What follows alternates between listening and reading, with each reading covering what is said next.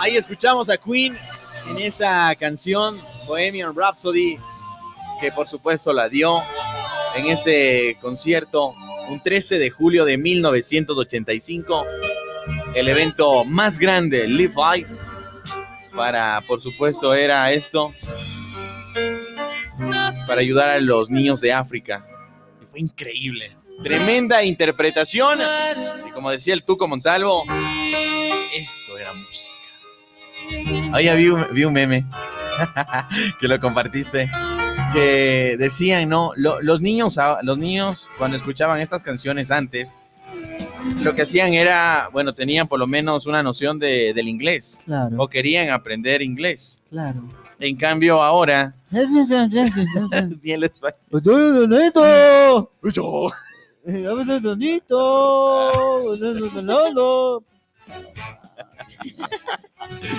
El conejo malo. Linda música. Sí, estabas bailando la otra vez. Linda música. Ya voy a colocar esa canción que cada rato bailas. Pero es que esta es bonita, hasta la letra es bonita. Y hablando. El otro. Así que marcando ya las 10 de la mañana con 50 minutos. Tenemos ya a nuestro invitado de todos los lunes. Por supuesto, hoy vamos a hablar de un tema muy interesante, ya que es de beneficio para ti, para tu familia, para la sociedad. Y hoy ya está en la cabina principal, nada más y nada menos, que le dejo, por supuesto, a continuación mi compañero. Pero ¿por qué no le presentas vos? ¿Le presentas? Claro. El señor, nuestro gran psicólogo de cabecera, Oscar Pérez. ¡Bravo! Qué gusto realmente. He recibido de esta forma. Sí. Bueno, siempre es importante compartir esta búsqueda de la salud mental, especialmente en muchos momentos, y qué mejor darles unas pautitas para destapar esta situación y qué hacer con eso. Entonces vamos a hablar un tema muy importante, llamémoslo así. ¿Qué tema es el de hoy, Doc? Es qué pasa cuando uno se siente defraudado en una relación de pareja. Entonces, vamos a tocar este tema no solo con quien defrauda, sino uno cuando es defraudado. Es algo muy importante porque si hablamos de pareja debemos hablar también de la construcción mutua. Ya. Entonces, no solo el uno, no solo el otro. Entonces, vamos a partir de eso. Doc, si hablamos de esta palabra que es el defraudado, o sea, que te hizo algo o pasó algo a la otra parte, ¿no es cierto? ¿O por qué entendemos este término? Bien, vamos a empezar entendiendo que el defraudar es el incumplimiento de lo que esperábamos. Yeah. Eso quiere decir la acción de una persona, en este caso de la pareja, y dañar lo que uno creía tener o quería tener también a un futuro. Entonces, de esta manera se siente el defraudado. Pero, ¿qué involucra? ¿Qué síntomas, qué signos tenemos cuando alguien es defraudado? Esa tristeza, ira, enojo, frustración, irritabilidad incluso, porque si partimos de esto de defraudar, es romper esta confianza que se tiene por A o B circunstancia. Entonces, en este caso, es muy, muy importante varios aspectos. El cómo se siente la persona defraudada, que viene a ser estos síntomas que ya manifesté, pero también, ¿y qué hacemos con la persona que actuó de esa forma, que rompió nuestra confianza? Que es el tema esencial dentro de ser defraudado, es romper la confianza, es romper la idealización, es romper también nuestro objetivo que teníamos como pareja. ¿A dónde vamos ya cuando se pierde todo eso? Correcto. Entonces existen varias pautas. Una que viene a ser primero, hablemos desde el punto qué hacer, como persona que recibió ese malestar, llamémoslo así. Entonces, primer punto es evaluar la situación, no evaluar a través de los afectos, sino evaluar a través de la lógica. ¿Dónde estoy? ¿Por qué estoy aquí? ¿Qué espero ahora? Porque uno cuando está emocionado, está ilusionado, está enamorado, no ve más allá, entonces no se juntan la parte lógica con la afectiva. Entonces aquí sí es importante romper esto y decir qué estoy haciendo, por qué estoy permitiendo y qué voy a hacer de aquí en adelante. Entonces esa es una pauta para la persona que recibió. También Doc, una pregunta, en cuanto a esto que usted está mencionando, puede también existir esta parte del defraude, es el engaño. O el defraude es, por ejemplo, tomémoslo, sabes que mañana voy a estar a tal hora, pero no llegó. Y esto se hace reiterada vez. Entonces, eso también se produce como un defraude. Claro, porque debemos romper este romanticismo de la idealización, de tener una pareja perfecta, cosas por el estilo. Que no hay, ¿no? Claro, se puede llegar a transformar una pareja saludable, más no perfecta, pero es importante que todas estas crisis sean un motor para transformar la manera que nos estamos relacionando con nuestra pareja. Ok, llega tarde, ya reiteradas veces. Entonces, a través de esta crisis, trabajar en este tema de, ok, a mí me molesta eso, a través de la comunicación, y una comunicación clara y oportuna. ¿Sabes qué? A mí me molesta que llegues muy tarde, me molesta que me dejes plantado, plantada. Claro. Entonces, ¿qué hacemos ahí? Nos comunicamos y a través de eso encontramos soluciones. A través de la existencia de una crisis en pareja, puede ser la forma de sanar, puede ser también una forma de resolver y mejorar como pareja. Entonces, pueda que encaje una situación aquí de ser defraudado, el que no se cumpla, pero porque ya hay un objetivo. Entonces, la característica principal de ser defraudado es romper un objetivo, romper la confianza que se tiene como pareja. Doc, ¿qué pasa cuando, supongamos, en la pareja, uno de los dos fuma, toma, se droga, tiene ese tipo de vicios y, lógicamente, la otra persona se siente defraudada? ¿Qué pasa ahí? ¿Cómo llegar a acuerdos? Porque lógicamente es una, además de un vicio, es una droga específicamente y es difícil en esa parte, ¿no es cierto? Que la otra persona acepte. Bien, en este tema vamos a topar el tema y el origen de fraude.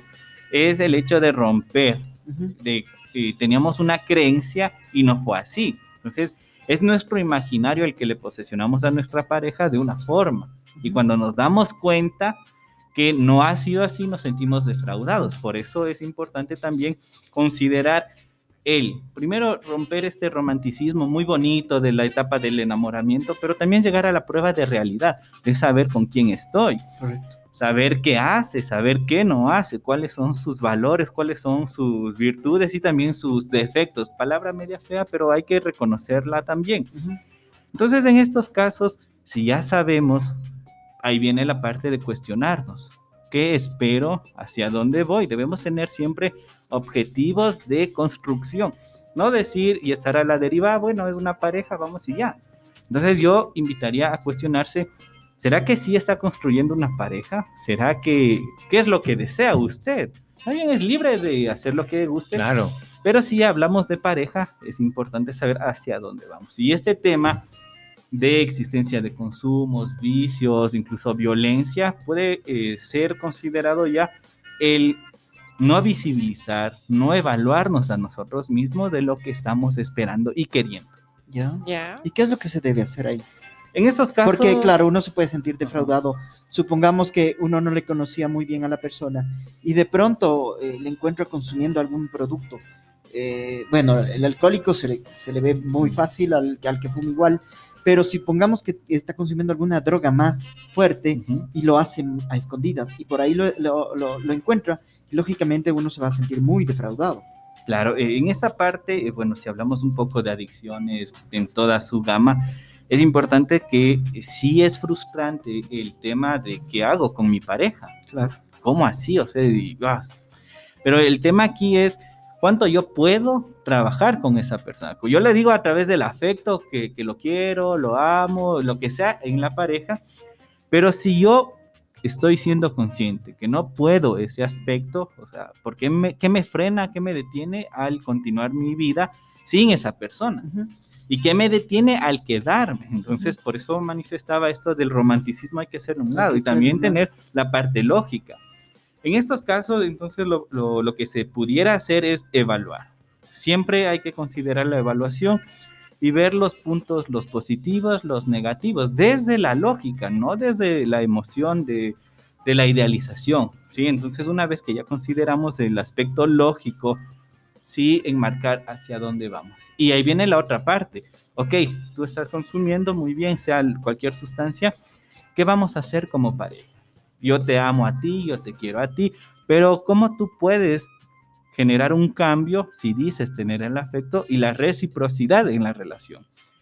Ahí existe la parte de mediar también, o no digo mediar, hoy sí tomas, mañana no, sino mediar en el sentido, ok, vamos a terapia o vamos a hacer más actividades, pero vamos a hablar a través de la sinceridad de los actos, hacer recíproco, hacer congruente con lo que estamos buscando.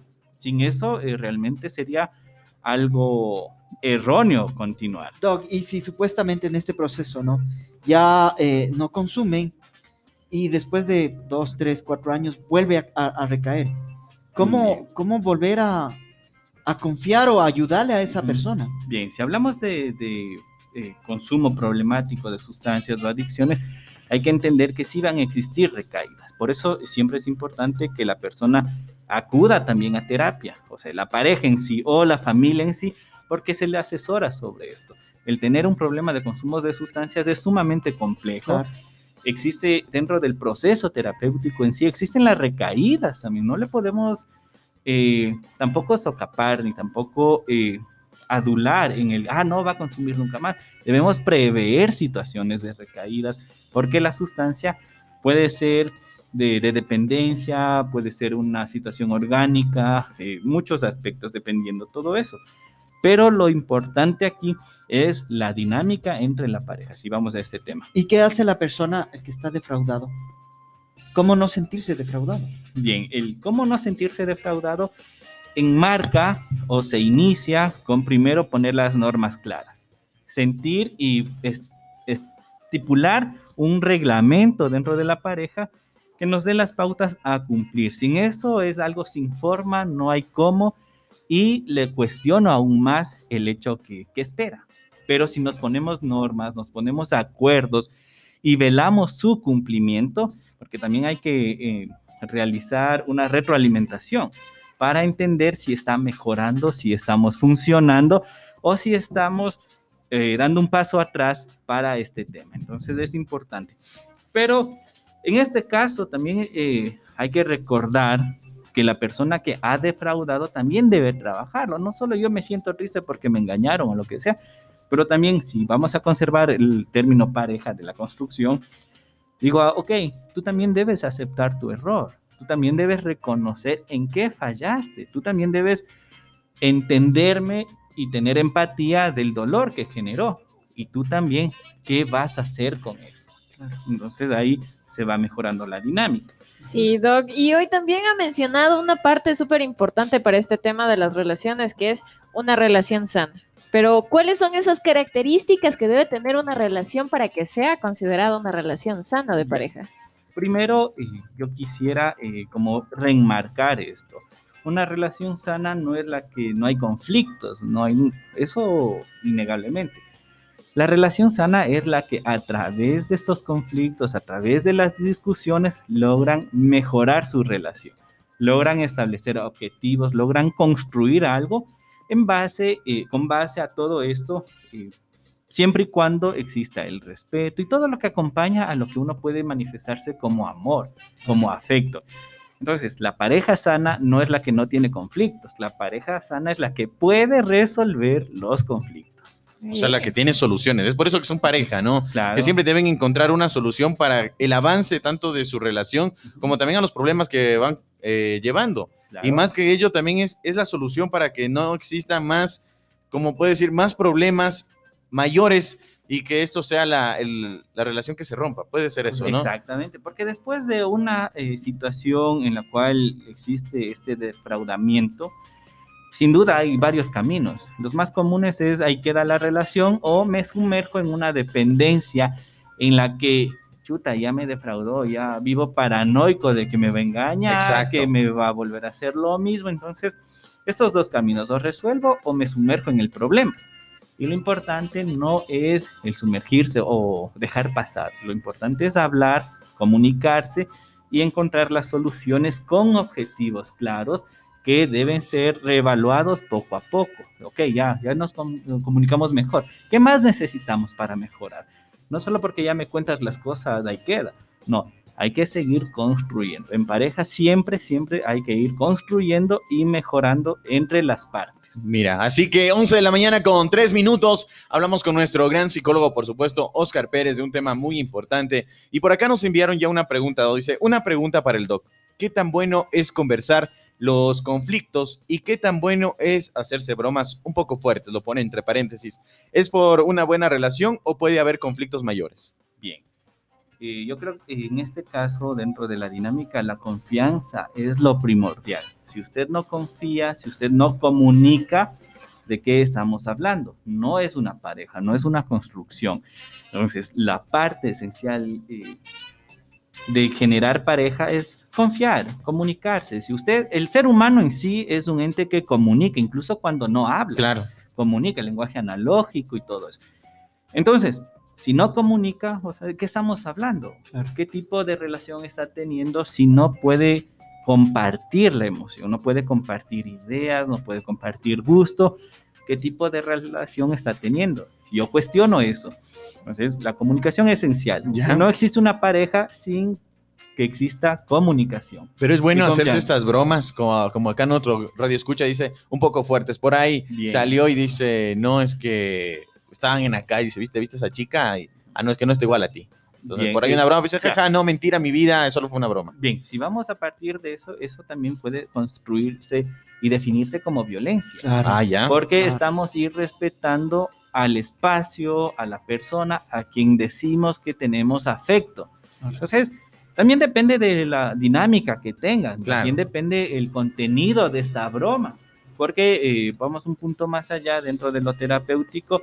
El chiste en sí enmarca algo oculto, entonces también es importante, hay que tener cuidado con esto, porque no sabemos tampoco cómo la persona puede recibir esa broma, qué secuelas, qué situaciones van a mover si hacemos esa broma, qué inseguridades puede generar. Exacto. No todos reaccionan de la misma forma, pero lo esencial, o sea, si vamos a hablar de bromas, que sean bromas acordes, que sean bromas propiamente dicho, bromas, no pesadas, no de ese índole que descalifiquen a claro. la persona, porque eso sí tiene una connotación posterior de daño, y insisto, eso es considerado como violencia, está claro. minimizándole a la persona. Claro. Mira, ahí está, por supuesto, te estamos respondiendo por acá, también nos envía, dice, aquí cabe la máxima de no hagas a nadie lo que no quieres que te hagan a ti. Claro, puede ser, ¿en el qué sentido? Si yo valoro a mi persona favorita, valoro a mi relación, a mi novia, esposa, amigos, amigas, lo que sea, debo ser congruente con eso. ¿Qué es el valorarle? ¿Qué es el afecto?